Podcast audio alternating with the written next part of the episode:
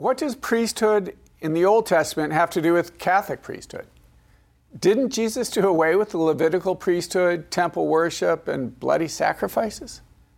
How can we think scripturally about holy orders? Join us today as we explore those questions and more with Dominican Father Anthony Giambrone, professor of New Testament at the French Biblical and Archaeological School of Jerusalem. I'm Father Dave and I'm president of Franciscan University in Steubenville, Ohio, and you're watching Franciscan University Presents. Stay with us.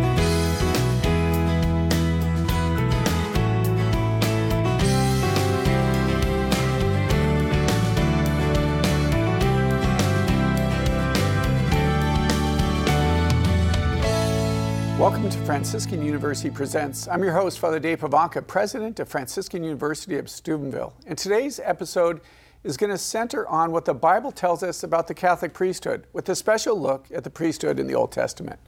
I'm joined by our panelist, Dr. Regis Martin, professor of systematic theology here at Franciscan University, as well as Dr. Scott Hahn, the Father Michael Scanlon professor of biblical theology and the New Evangelization, also here at the university. I'm glad to welcome today's guest, Dominican Father Anthony Giambrone. Father Anthony is an alumnus of Franciscan University, and he now serves as a professor at the New, of New Testament at the French Biblical Archaeological School of Jerusalem, and is also author of the book that we're going to talk about today, The Bible and the Priesthood, Priestly Participation in the One Sacrifice for Sins, which is the book we're going to discuss. Welcome. Thank you. Nice to be back on campus. Very nice. Your alma mater? It, and I don't recognize it. It looks so good. Oh, that's fantastic. I hope you recognize us. I do. but you also look good.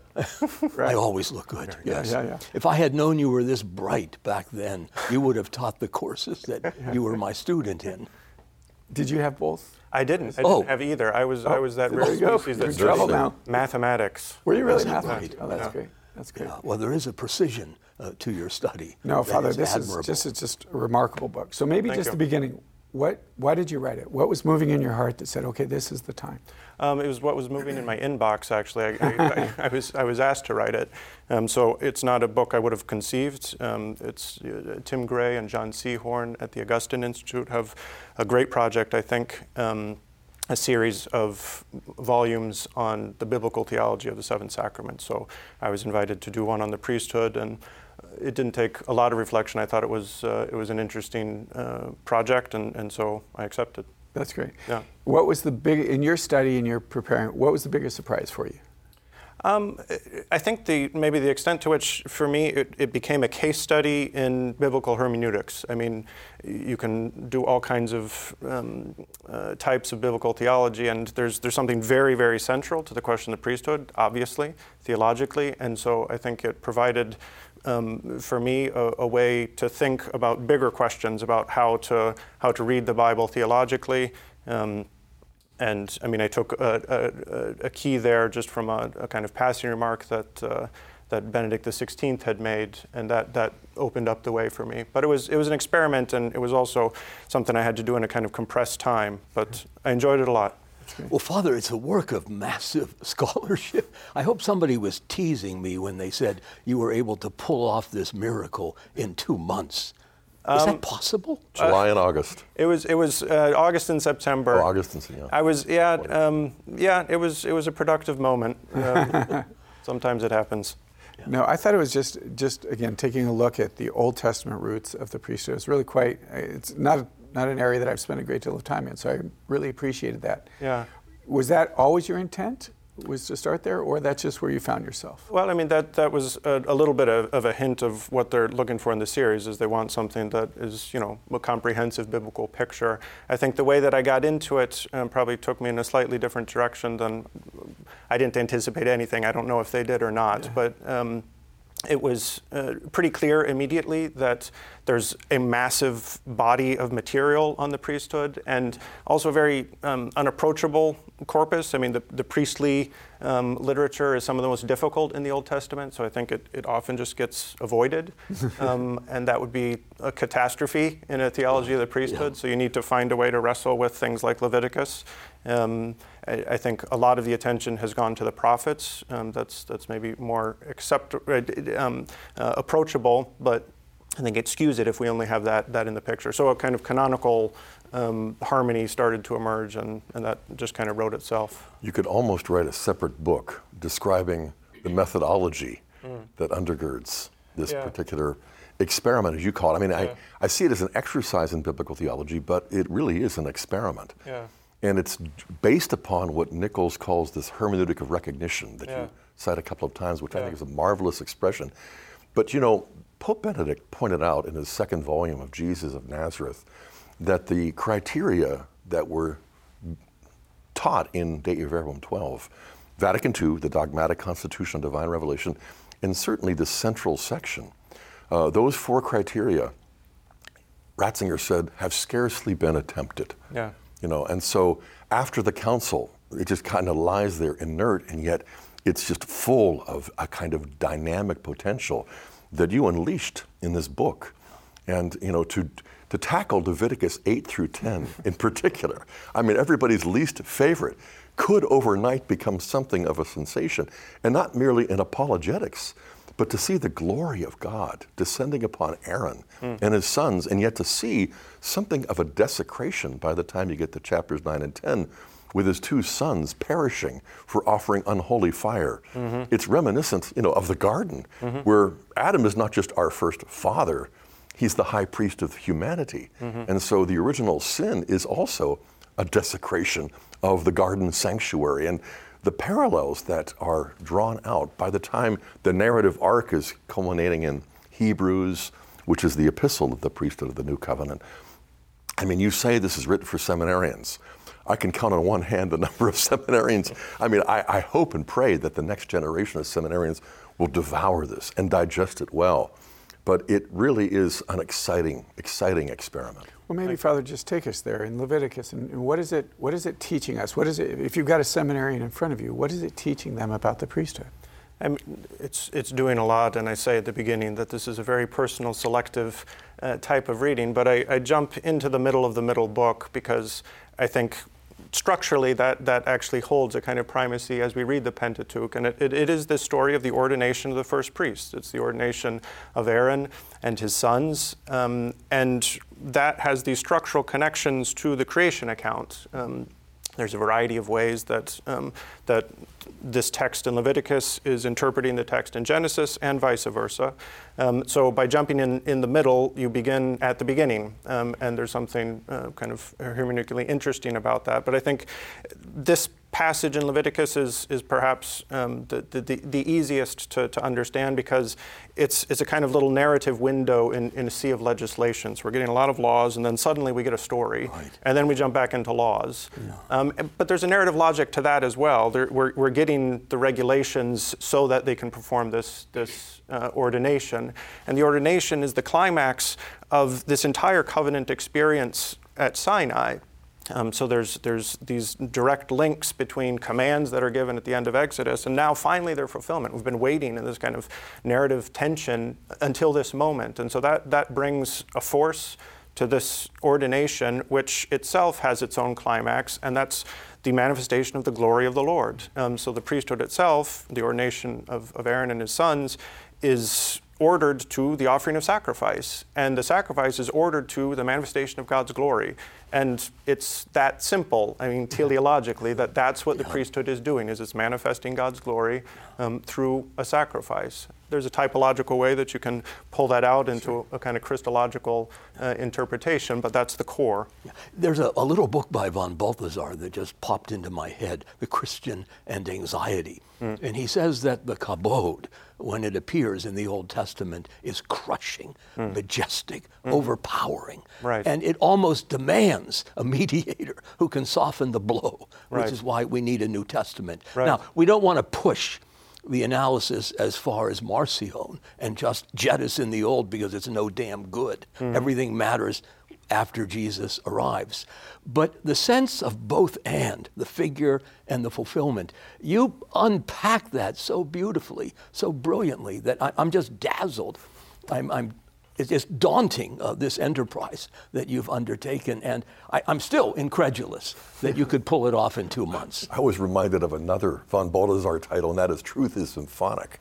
Yeah. Because there's something of a symphony in Scripture. Mm-hmm. And, you know, you have a capacity that is unique. Uh, it's almost as though you're playing the instruments of every member of the orchestra, overdubbing as you go, you know, because it doesn't in any way reject historical criticism, but you're drawing the good from that, as well as from the patristic and the medieval tradition, uh, and even from the Jewish and rabbinic tradition. I mean, how much you depend upon Professor Rabbi Jacob Milgrom mm. um, and his, his understanding of. Uh, the sanctuary of Israel as being like the portrait of Dorian Gray, mm. you know, where Israel can continue on in spite of its sinfulness because all of that is being heaped up mm-hmm. on the sanctuary, which doesn't make any sense until Christ. Right. And then suddenly it's like symphony.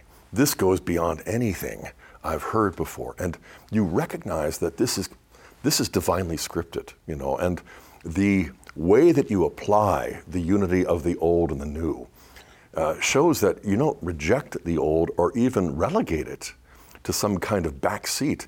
If anything, you get far more out of reading the old in light of Christ. Right. And this is why Marcion was an idiot. Right. Yeah, yeah. yeah, it was a species of lunacy yeah. that, that you could get rid of the one and preserve the other. And you speak about, about this Christological, to build on this Christological mm-hmm. interpretation of the Old Testament. So yeah. maybe speak to that. What yeah, it's. I mean, it's it's a delicate thing. It's obviously, I mean, central to the whole tradition, and and we are going to end up in an impossible circumstance if we can't read the Old Testament as Christian revelation. Um, that, that's actually where the book starts, is a, a remarkable um, comment by Benedict XVI out of the silence of his retreat, where he says the perduring crisis of the priesthood has um, its deepest root in, in, in a methodological problem. This is a very right. Benedict yeah. kind of way of looking at it, but yeah. it's the inability to read the Old Testament Christologically. And so, I mean, the whole book is, in a way, just a, a kind of uh, meditation on that comment.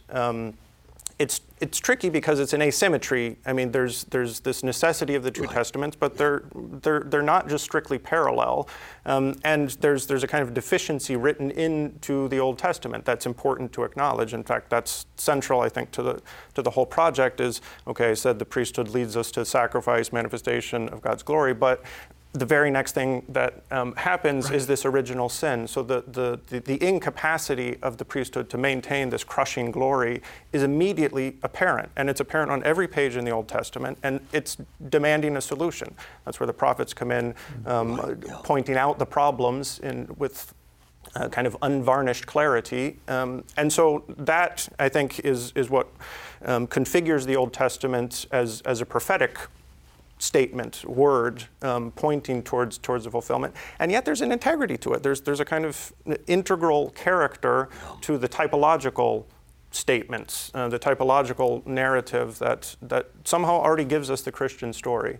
Um, so it's it's finding that balance. Um, I think one of the big um, errors. I mean, the the, the neo-Marcionite um, is is Harnack, and there's there's a there's a modern um, kind of uh, neo neo Marcionism uh, on, on offer again today um, because the, the opposition of this asymmetry is overextended. And so you get, and this is a very Lutheran um, impulse, is, is a law gospel opposition. And I think yeah. that's, that's fundamentally the kind of methodological error that, that Ratzinger sees. That's the key, I think, to see that law gospel is not polarized, it's not antithetical, they're not in opposition but they are analogical. Mm-hmm. I mean, the continuity and discontinuity.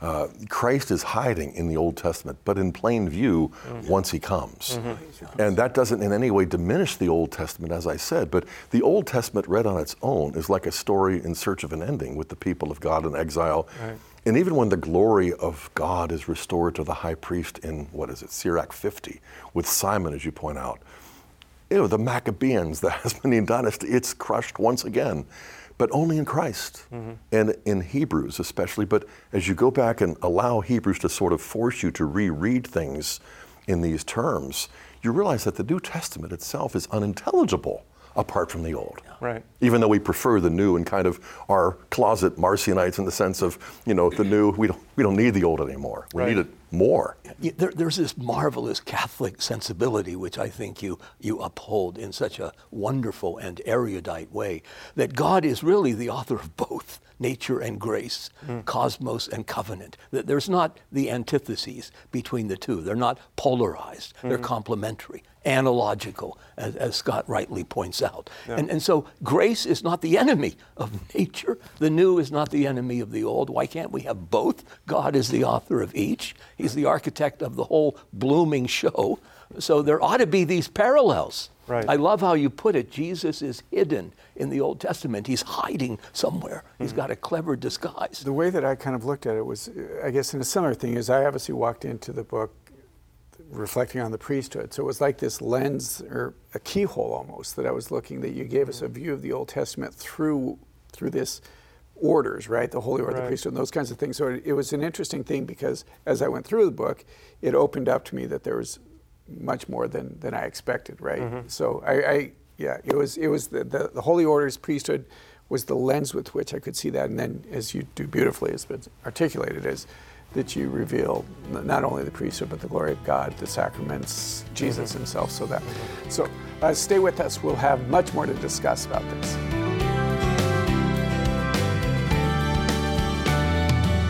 Let's hear from other voices at Franciscan University of Steubenville. When I was very young, I wanted to be a priest. I even played Mass as a kid. Uh, and then in high school and coming to college at Franciscan University, took that uh, discernment seriously, discovering a call to priesthood and religious life, and uh, a strong desire to celebrate the sacraments for the people of God. When you see the world through a Catholic lens, you see God's hand at work in human history. You see the true, the good, the beautiful.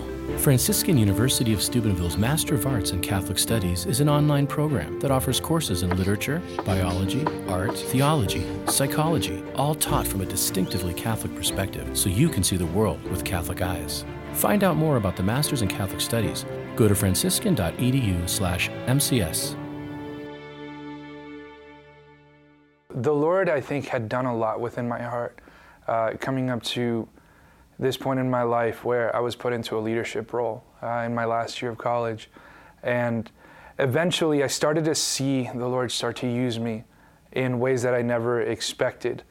And so finally, I think that drew me to a place of openness where I just said to the Lord, Lord, if you can use me in these things, I think you can do so much more with, within my heart and within the lives of others through the role of the priesthood.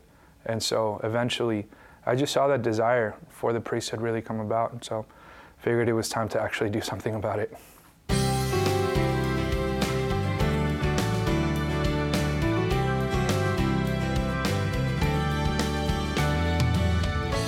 Welcome back to Franciscan University Presents. We've been talking about the relationship between Christ's priesthood and the priesthood in the Old Testament. Uh, one of the things you, you spent actually quite a bit of time is you said that Aaron is ordained and then you don't use the word dumpster fire, but it mm-hmm. becomes a train wreck, right? It, right. And the brokenness and the sinfulness and the scandal of, of the priesthood yeah. then. Yeah, I mean, I think that's important. Um, that's that's the starting point for this comment by by Benedict is the crisis of the priesthood, and I guess I just try to inscribe that in, in a much bigger crisis. That it's not you know just the council. This this has something to do. This is salvation historical. Um, you have a fundamental problem when um, the, the the human priest, the purely human priest, is demanded to do something that's beyond his nature. Um, and so, I mean, we talked about this relationship in nature and grace, but the, the, the problem of priestly sin is not new.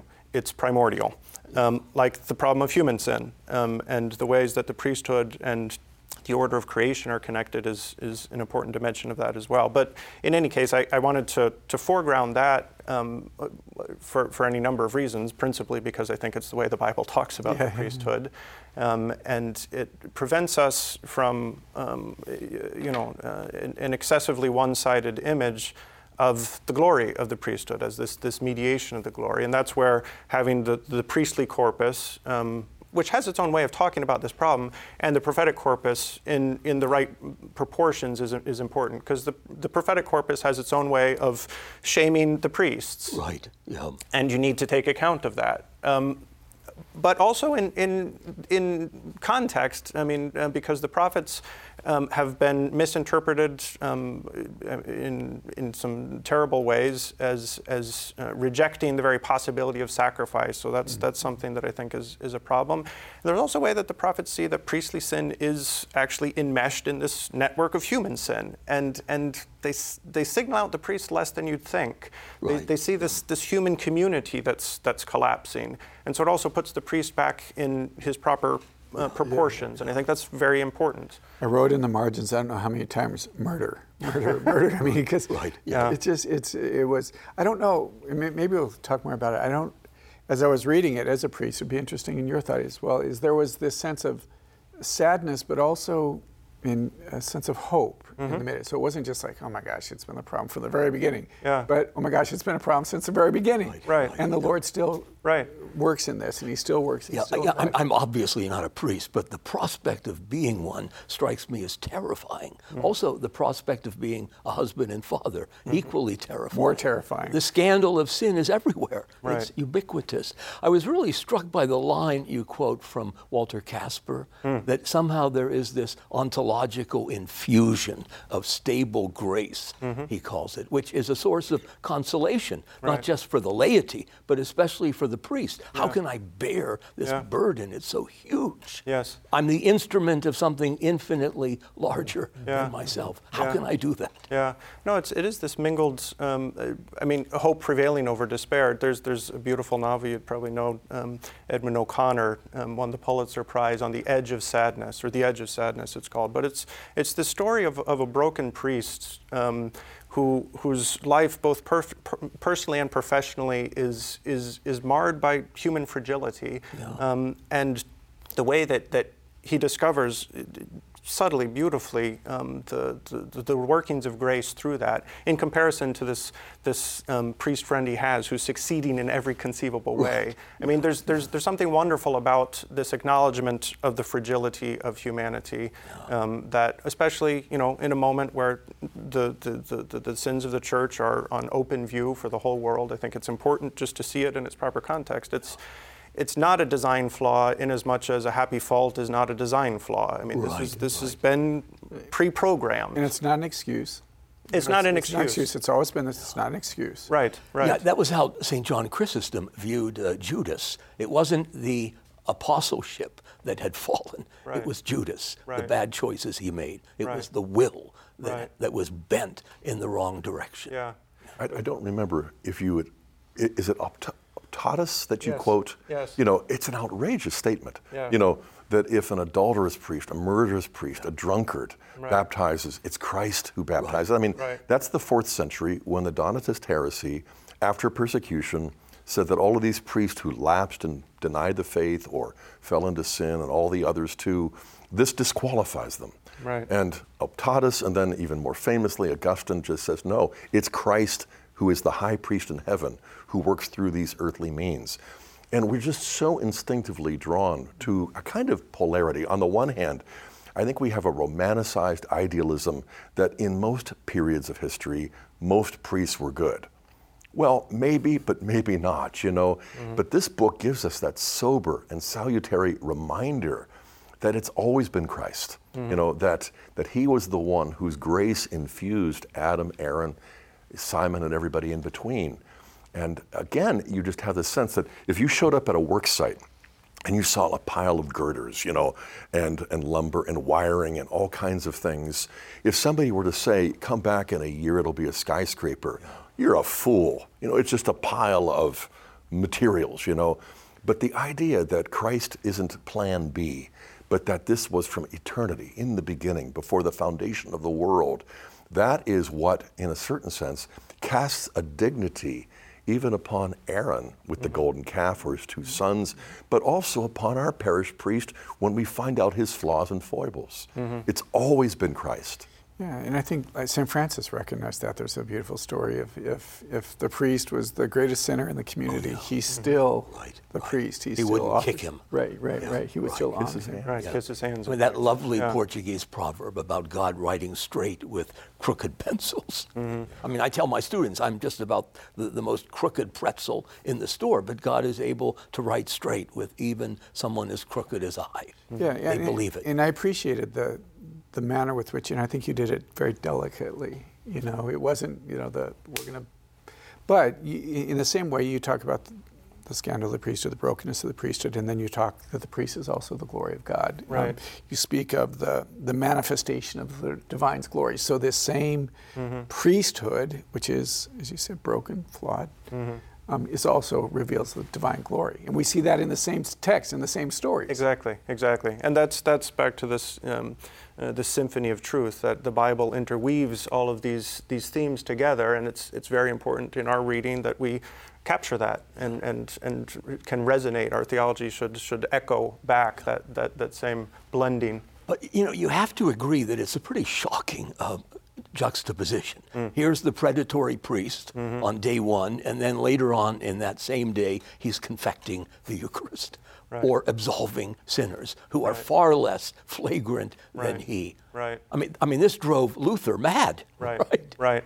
Yeah. Yeah. Precisely. Which is why I think we have an entire Reformation hermeneutic that that kind of obsesses on on this point. And even if okay, you know, we can't idealize and say there was a moment where all priests were perfect. I mean, there there are moments when there's a kind of aggravated problem um, that demands a kind of prophetic rage. Um, and that's that's present there, and it's important to, to acknowledge that. But the prophetic rage is too easily misconstrued in Protestant tradition in terms of it's a, a pro- prophetic rejection of the priesthood. Mm-hmm. Yeah. But once you recognize that, you know, corruptio optima pessima, that when the best is corrupted, that's what becomes the worst, mm-hmm. then you realize that the prophetic denunciation of the priesthood is precisely because of the holiness that is uniquely invested in the high priest and all of the, Levit- you know, right. the Levitical it's orders. If they throw out the proverbial baby with the bathwater, right? right. Mm-hmm. Is that what, what they're saying? I mean, yeah, Shakespeare has a great line lilies that fester will smell worse than weeds. Mm. But that's not an argument for digging up your garden and right. getting rid of all the, the lilies. Right, right. Yeah, but at the same time, you know, there is that first step of the Protestant argument that is initially compelling. That is, why is hiereus, the Greek word for priest, never applied to the apostles? Yeah. You know, and you do a very good job of kind of unpacking that. I think Bryan Stewart, you, you cite his dissertation as a Protestant, which he did under Wilken at UVA. It's like, well, you know, and, and, this is the move that I prefer to make that prior to the promulgation of the Mosaic Law and the Aaronic priesthood in Exodus and Leviticus, you have a pre Levitical form of priesthood and sacrifice that is patriarchal. Not that they do better, you know, than Aaron and his sons, but then you can see that the principle of the elder, the presbyteros, you know, that is the preferential term that mm-hmm. is applied to the ministry of the apostles precisely because it's not reducible to the Levitical or to the Aaronic. Mm-hmm. That it actually restores something that goes back long before the Exodus, which is rooted in the family order with the father and hopefully the firstborn son, though he typically fails. And so you see, okay, the curriculum of creation was always ordered Christologically when the father would send his firstborn son. Well, why call him Hiereus if everybody was going to associate that simply with the Levites right. or the high priest in the earthly Jerusalem temple? It's like, wow, okay, we're not only restoring creation and the family order, we're elevating it to a heavenly, divine, and eternal priesthood. We're also transforming sacrifice, and I think this is this is that's one of the things that's that's that's central here. So I mean, there's a continuity. There's even a kind of deference in the New Testament to that which is not um, abrogated? I mean, so is the entire law dismissed? Is there a priesthood that can survive this transition? Yes, there is, but it's, it's fantastically remade.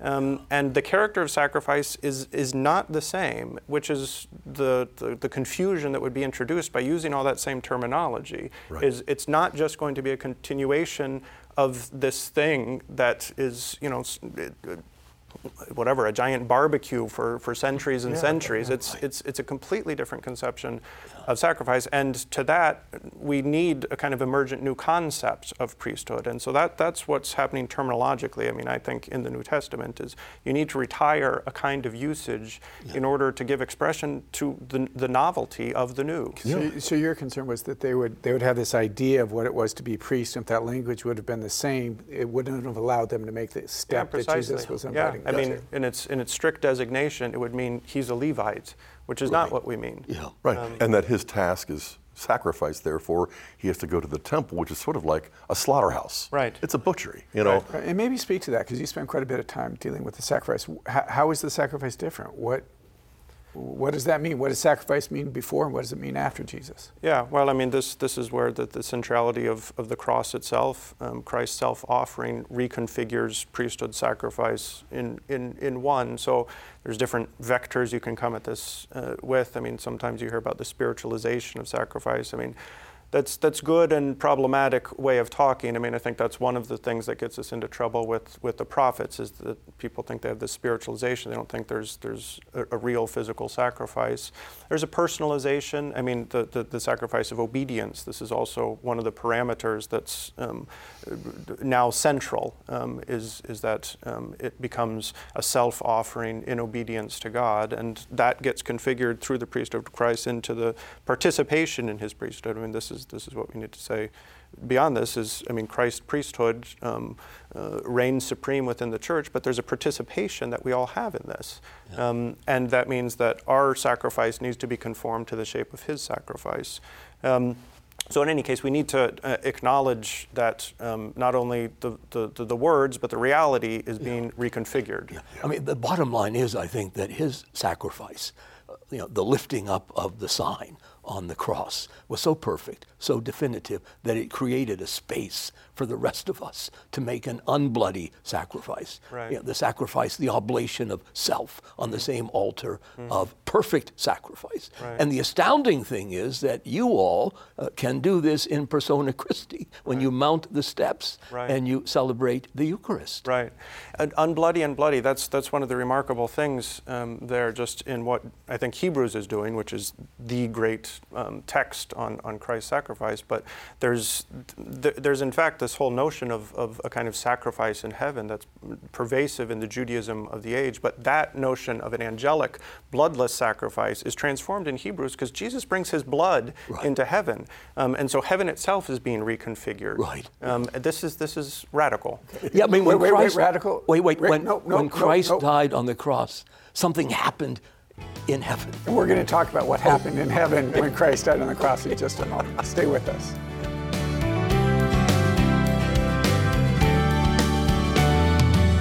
My advice for young men discerning the priesthood would be to pray, to develop a relationship with Jesus and to encounter him in their lives, and then to talk to someone, uh, a priest, a youth minister, a parent, about what is stirring in their heart that they might be able to hear some feedback and to uh, pursue the next step in their life.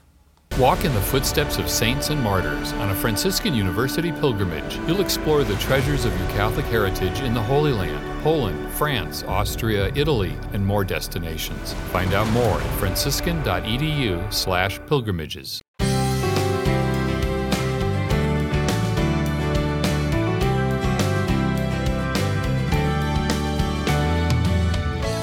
back and thank you for joining us. You're watching Franciscan University Presents, which we record here at the Com Art Studio at Franciscan University in Steubenville. Our students are operating the cameras and the equipment, and our theology professors, Dr. Martin and Dr. Hahn, and I are speaking with Father Anthony Giambrone, who is the author of The Bible and the Priesthood. Uh, Regis and I got a little um, heated there, physical there, but it's okay. Assault and battery. Yeah, yeah, okay. yeah.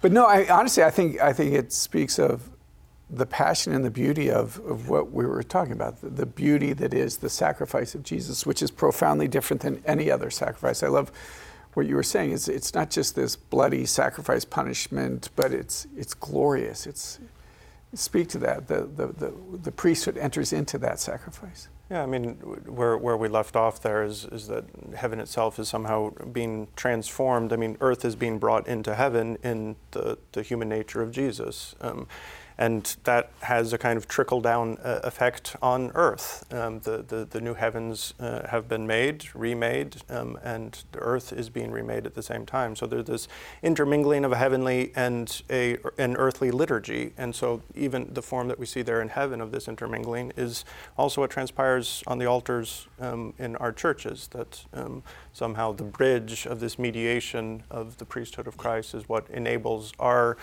worship to be something other than the very limited created uh, type of natural worship that um, we might be able to offer on our own resources. You said a minute ago, right before the break, that in the intertestamental period, Second Temple Judaism, there was already an emergent sense that there's Jerusalem on earth, but there's a Jerusalem above. There's a temple made with mm-hmm. hands, but there's also a temple that is divine. Mm-hmm. And I, I think this is what helps us to respond to the objection that, oh, the Christian is simply imposing and transposing and, and really kind of breaking the mosaic and just taking the tiles and redesigning it. When in fact, no, this really was anticipated. That in the Old Testament, the Levites, through animal slaughter, were doing something that somehow was an, an, not just a symbol, but an analogy of what the angels do. Mm-hmm. But in the prophetic visions of heaven, like in Isaiah 6, it's only the angels in heaven who are crying out, Holy, holy, holy. Mm-hmm. But then the, you know, the, the aftermath of the resurrection and ascension, you see the elders in Revelation 4 joining in along with the martyrs and all of the saints with the angelic worship in this sacrificial sanctity that was really promised but never delivered in the Old Testament. Right. And you know, you also see it in Matthew 27 where after the resurrection of Jesus, all these other tombs are opened, mm-hmm. and for a brief time until the ascension, presumably, these Old Testament saints were wandering around as witnesses that heaven is about to be repopulated by humans for the first time. And now, 2,000 years later, you know, it's like crickets chirping, ho hum, who really cares? Right. Uh, the point that I wanted to make, uh, which was so rudely interrupted by our host, is that there's an eternal resonance uh, taking place here. Uh, it's not static, it's dynamic. Yeah, yeah. That, that Christ remains in agony until the end of the world. That's how Léon Bloy put it. Mm-hmm. And then there's this stunning line from Origen about uh, the suffering of love. First he suffered, then he came down. And Origen asks himself, what was the nature of this suffering, this pathos? Mm. And he says, love. It wasn't justice. He didn't have mm. to suffer and die. It was love. He was moved by this, uh, this impossible love for right. humankind. But for the Father, I right. mean, he's suffering from all eternity. He turns to the Father with this sacrificial posture of dying to self forever. So he's able to do it in time which simply dramatizes an eternal drama. And that's that's the inner logic of this obedience too. I mean, it's it's it's not a kind of perverse obedience of Christ on the cross, right. but it's it's it's a spontaneous gesture of love. Um, and so I think that's that's that's critical too, just to to accent that point that uh, at the center of the very conception of sacrifice is this shared love between the Father and the Son. It's it's not grotesque uh, or brutal, though. Uh, there's there's right, right. there's a bloody price to pay Right. That's a simple remedy for a common error that for about three hours, the love of the Father for the Son was veiled, obscured, or just simply shattered. Mm. When in fact, from a Catholic perspective, reading Scripture, you realize that the whole life of Jesus is a revelation of the love of the Father.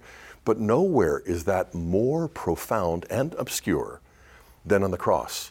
That that is not veiling the love of the Father. That is not, in a sense, you know, blocking our view of the inner life of the Trinity, that is the most profound revelation because he's not losing his life mm. at the hands of the Romans. He is making his life a gift of divine and human love at his own hands when he confected the Eucharist, the initiation of the sacrifice, the consummation of the sacrifice. And then the, the kind of breaking the code of sacrifice, that it was never about destruction, immolation, and death so much as love, as Augustine puts it. That it, sacrifice originates in the heart of love, and then the soul, the body, then the whole social order, as it were. But this idea also, uh, to circle back, the, this is not like a New Testament uh, what do you call it when you have a dummy, ventriloquism, you know. Uh, it really is like, it's not just Jesus saying that the greatest command is Deuteronomy 6 5 to love the Lord your God. Well, you, you, you say that, but you're, no, in Mark's gospel, even the Jewish lawyer recognizes that there are 613 commandments, but they're not all created equal. This one is created as to be the, the greatest of them all. And then the second, the love of, the love of neighbor, that's a quotation from Leviticus 19. Mm-hmm. And there I think we have a map. It's like holiness and righteousness are inseparable but distinct. The vertical beam of the cross points to God, holiness, the love of God above self. And then the horizontal beam is justice, righteousness, which is the love of neighbor as self for the love of God. And so, as simple as the sign of the cross is, I think in a certain sense, it's recycling the message that very often doesn't get through mm. to people, that it's just about punishment, destruction, when it really is about love or our refusal to love. You know, in, in the Didache, we have this lovely phrase describing the cross as a sign of expansion. Mm. And the implicit message is only God can have so infinite a reach he can expand himself indefinitely. He's infinitely elastic. Mm. He can encompass everything and everyone. Mm. I mean, I had a college professor who used to say, look, once the incarnation happened, everything and everyone changed. Right. Nothing remains the same. And you're sort of fleshing out yeah. the implications of that. Mm. And maybe just, Father, just for a moment or two, we spent quite a bit of time, and you spent quite a bit of time in the Old Testament, but you also bring the ordination, you take a look at the synoptics, you take a look at John and how they, so maybe just a little bit about that, about the holy orders and the priesthood. Do we, do we actually see it in the scriptures? Sure. recognize it? Yeah, well, that's back to this, this hermeneutic of, of recognition. I mean, I think if, if we know what we're looking for, we recognize it. Um, that's, that's a circle that we get into by faith. But yeah, of course we do. And if, if Jesus' own priesthood isn't on display, then there's a problem. Yeah. And it's not only on display in Hebrews, which might be enough. I, I mean, I think we, we see it in different ways, but you need to understand the language. Uh, of the scriptural authors, and it's a language that we've forgotten in a lot of ways. So, I, I mean, I, I suggest there. I think, I mean, um, in the synoptics, for instance, there's there's different hints, but to me, the Transfiguration, for instance, is, is a preeminent moment when we actually do see the, uh, the priesthood of Christ on display. That's connected to a kind of red thread or, or purple scarlet thread um, that, I'm, that I'm drawing, because actually the, the vestments of the high priest are a preoccupation um, from the Pentateuch all the way through the Judaism. I was actually going to mention that that you spend a lot of time. We don't yeah. maybe have time to do that, but yeah, yeah, yeah. It's what it's, it's the breakthrough I think that I found in this book. Very yeah. The Transfiguration. Yeah, yeah, yeah. So I mean, that's that's my my suggestion there. I think is that there's this attention to, to the transformation of his garments and not just his face. Right. Yeah. curious why, why, why does that matter? In, in any case, I mean, I think that, that might be one of, one of the elements. And it's, it's a beautiful thing when we read it in the whole canonical arc there because it's not only the glory at that moment of Aaron's um, ordination where he, I mean, he manifests, and there's, there's a kind of mysticism in the Judaism of the Second Temple period about the, the divine kavod, the divine glory that somehow inheres in these priestly vestments. But then we also have the tarnished vestments. So you, you actually have this then in, in the 12, okay, there's this, this, this prophecy that Joshua, the high priest who comes in his soiled vestments, is going to be revested. Um, right. This then is connected to a revesting of the priest on the, on the Day of Atonement, which um, I think is a kind of image, obviously, of that ultimate Day of Atonement. Mm-hmm. Um, you said the 12. You meant the minor prophets. I mean the minor prophets. And Zechariah yes. 3 yes. and 6. Yes, yes. yes so who hold a really key key place, I think, yes. in in this kind of emerging canonical sense because they're rereading old texts and and, and kind of um, playing new themes on them. So you have a snowball effect um, that that's leading us to this. the red thread becomes the, a rope. exactly, exactly, exactly. And uh, so um, I, I, think that's that's an example.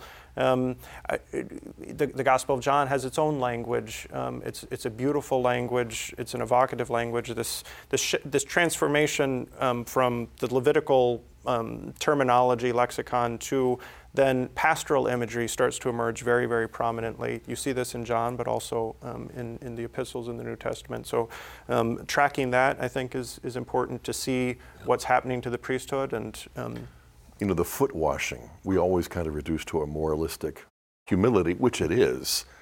But to see that foot washing was actually part of the ordination rite of mm. Aaron and his sons in Exodus 30 and 40 right. also un, kind of unpacks why you're not going to wash my feet, Peter. You'll have no portion in me. Mm-hmm. And that technical term for portion, meros, is precisely what the Levites alone got. You know, mm-hmm. the 12 tribes got land. Well, the Levites don't get it. They get right. the Lord as their meros, their portion. And so, what is Jesus doing in the upper room besides confecting the Eucharist, instituting the sacrament, which John kind of assumes, but he's focusing on something more of the mystical aspect of the ordination of the priests of the new covenant. And, and priests, uh, um, P- Peter in particular, I mean, his, yes. his prominence here is obviously uh, significant, particularly in this, this narrative of, you know, the, the, the, the troubled priest. I mean, pre- it's, it's not an accident that, that we get the stories about Peter that we get. Um, so, so I think we, we over papalize everything that happens to Peter. Yeah. Um, and I think that's a problem. Um, and I think right. there's there's a great deal. This is a, another good von Balthasar book, but the office of Peter I think needs to be understood in in a in a very broad sense of the priesthood period. Priesthood, right, right. Yeah. Could we uh, return just for a moment to that event, the Transfiguration, that you touch upon? It's a flashpoint, uh, and maybe this is overly pious, but when St. John Paul instituted the luminous mysteries. That was number four, mm. followed by the institution of the Holy Eucharist. And it strikes me that the first two of the uh, joyful mysteries, Annunciation and Visitation, are sort of positioned in the same way. First, you receive Jesus, Mary, and then you carry him in the first Corpus Christi procession up the hill mm. to your cousin. Mm-hmm. Just as Jesus appears in all of his glory and majesty, luminosity, the point of it is to transfigure us in the Eucharist, mm. which follows logically uh, mm-hmm. from that. Well, not logic, I mean, it's over, it's beyond logic, it's yeah. love. But it's, but it's a pattern that we see because this is also this kind of ordination sacrifice movement that um, is exactly what structured that first passage you look at in Leviticus. I mean, we anticipate this after ordination by heavenly journey, by, by the vesting of Jesus, all these sorts of things that are preparing him for the offering of the sacrifice. And that that be the Eucharist is exactly what we couldn't anticipate but recognize in retrospect. What I took away from this was the transfiguration immediately follows the passion prediction. And the passion prediction immediately follows the Petrine saying, You are Peter, and on this rock I'll build my church, and I'm on a roll type of thing. Get thee behind me, Satan. But, you know, the prediction of the passion must have been absolutely overwhelming to the 12. Yeah. You know, where Peter's like, God forbid. And yet, the transfiguration is more than just, hey, to the three of you, I'll survive. In fact, I'll come out even better, right? You know, yeah. mm-hmm. but to see that the passion is pointing to the priesthood and the transfiguration of sacrificial love, which is the logic of priestly sacrifice. I mean, if that was the only thing I found in this book, it was more than worth it. Yeah. Well, please stay with us and we'll offer our final thoughts.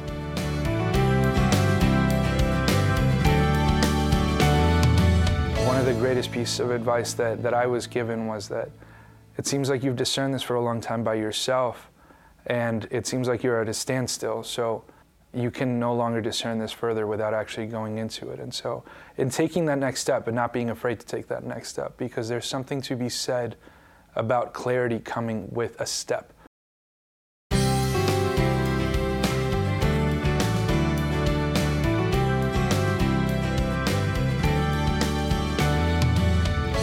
Welcome back to Franciscan University Presents. We've come to our final segment.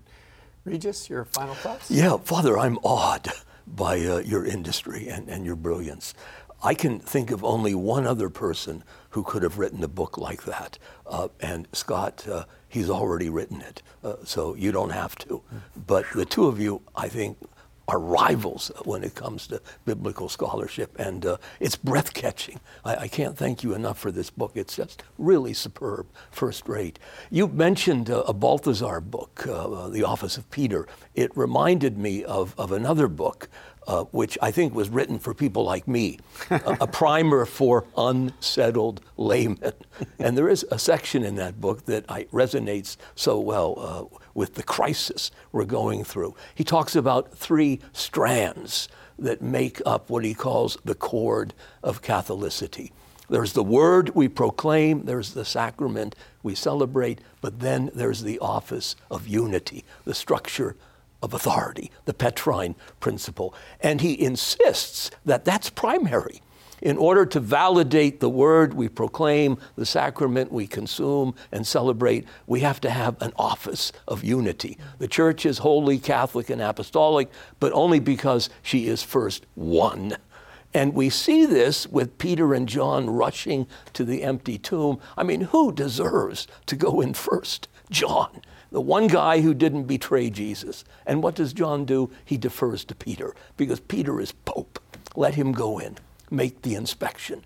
That's what validates the whole sacramental order, the office of unity. And isn't it curious that Jesus would himself make orders a sacrament? So without that, we've got nothing. And I'm struck by why, you know, bright boys like Luther and Calvin couldn't see it. I mean, for Calvin, nothing finite will ever mediate the infinite. What an impoverishment. I mean, that suggests that even when we pray, we can't make contact with God. We're sort of back in the universe that Aristotle envisioned. When you pray, you're just talking to yourself. Well, you're not talking to yourself in this book, you're talking to us. And I pray that you get uh, the audience uh, you deserve. Thank you. Thank you. Scott, final thoughts. First thought as an ex Calvinist, I'll come to the defense of Calvin. the finite cannot mediate the infinite yeah. unless the infinite overcomes the limitations yeah. of the finite. Apart from Christ's incarnation, we could do nothing yeah. to mediate the Trinity. And so, I mean, this gives me that sense of since we're on a roll with Balthasar titles, love alone is credible. Yeah. But it's not just our love for God, it's God's love for us.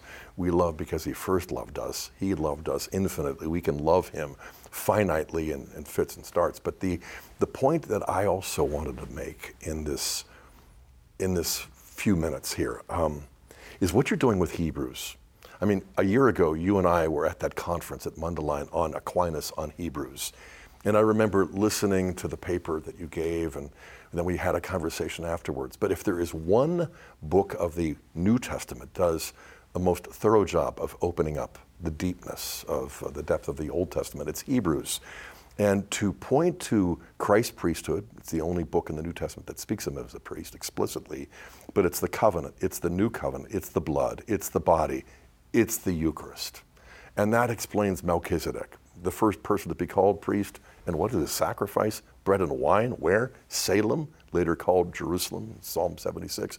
I mean, like spokes that converge upon the hub of a wheel, the hub is Christ, and all of these Old Testament spokes are sort of unintelligible. But once we recognize the, the, the content and unity of the scriptures, the old and the new, the living tradition, and then the third criteria is the analogy of faith. If we just put into practice what Vatican II was calling for in the reading of Scripture, we would celebrate the Eucharist as the fulfillment of the old, as what is happening in heaven, as it's brought to us on earth. It's the same body that was in the room on Thursday, on the cross on Friday, in the tomb on Saturday, but it is the glorified humanity, the divinized humanity that is divinizing us. I mean, that's more than angels can express in gratitude and celebration. So, the material in Hebrews, I hope you continue fleshing that out because that is just going to be a feast for many generations. Good, thanks, Scott. Father Anthony, final thoughts. Yeah, I mean, I'm uh, I'm happy to have had the chance to, to write this book, and certainly hope that it it does something to encourage people above all. Um, I think we're in a moment um, where a lot of people um, see the, the, the, the, weakness, the sins of the priesthood, and I think it's important to find a way within the church to acknowledge that very honestly um, and not to lose sight of the glory of the priesthood um, and to somehow hold these two together. I think the scriptures give us a way to do that, and I hope the Bible can help us approach the scriptures um, more profitably um, in, in that way. Um, uh, John Randolph said when Madison uh, wrote a book um, to, to try to hold off the War of 1812 that I'd have all my enemies write a book. Um, I, I, I, I, don't know. I mean, obviously, it's, it's only when the Lord can, can touch people's hearts, and uh, I think this is this is just a gesture, but um, I, I, I hope that the image, uh, above all, I think of Saint Peter, um, would just resonate with people um, as the the Lord's own choice um, of a rock on which to build His church. Um, and the Lord ch- chooses him not in spite of his humanity, but because of his humanity, yeah. and uses that to build a church that, that will not fail. So my, my prayer uh, and hope is just that uh, we all see the priesthood with, uh, with the gratitude uh, that it deserves as, as God's own gift to us. Well, thank you. If you would like to learn more about today's topic, we have a free handout, a brief selection taken from Father's book. The short selection is yours for free by going online to faithandreason.com slash presents or calling the number we'll provide momentarily. Uh, Father, the, the word that you just used is that your hope is that it's an encouragement. And that's absolutely what it was. I, I, found myself not exactly sure what I was getting into when, when I sat down and, and was, was profoundly encouraged by it uh, on a couple of levels. One, that we get to be, and we all participate in one way, right? To get to be a part of something that, that the Lord has been doing for literally thousands of years. It didn't start at the Last Supper, right? That's substantially different. So that was very encouraging. But also, you you handle, I think, sensitively the the weakness and the brokenness and the sinfulness of the priesthood. You don't shy away from that. Uh, in my mind, sometimes I was thinking that the the prophets are like the media, right? There, they're pointing out, and that's all they want yeah. to see. But that's the reality. Is that's only just one part of it. But I must say, as I was reading and just honestly praying a little bit more about it, there was this sense of of encouragement that that it's it's some of the individuals have failed, but the priesthood itself is glorious. Uh, I go back to sitting in your class, Dr. Martin, and I think I know that I've spoken this before, but uh, one of the courses that, that Regis had was uh, he was talking about the church and he was saying that, that she is both holy and she is scandalous. And if we can't reconcile that, we, we will always be in a angst and confusion. And, and that's the same thing with the priesthood. She is both holy and she is scandalous. And you finally said this is that the reality is that's what it is for the church, it's what it is for the priesthood, it's what it is for me, it's what it is for you, it's what it is for you. Uh, is this this possibility that both are true. And I think you do that beautifully. So if your desire was to encourage, uh, you've done that very well. So thank you very much. How about you close us with a prayer and a blessing? Sure. In the name of the Father and the Son and the Holy Spirit. Amen. Amen. Father in heaven, we thank you for the gift of your goodness, the gift of your glory the gift of your holy church. We thank you also for your mercy shown to us uh, through the holy priesthood of your Son, Jesus Christ. Pray that you would fill all of our hearts with, with hope and encouragement, uh, trust and confidence, uh, that you constantly work in your church for our good and the salvation of all men. We ask you to bless all priests, all those who have the priesthood of the faithful, uh, and to bless all those out there viewing today. In the name of the Father, and of the Son, and of the Holy Spirit. Amen. Amen. Good. Thank you so much, Father. Thank you. Download a free handout on today's topic at faithandreason.com slash presents. You can also watch past episodes of Franciscan University Presents or request the handout by emailing us at presents at franciscan.edu. Or reach us by phone for today's handout by calling 800 783 6447. That's 800 783 6447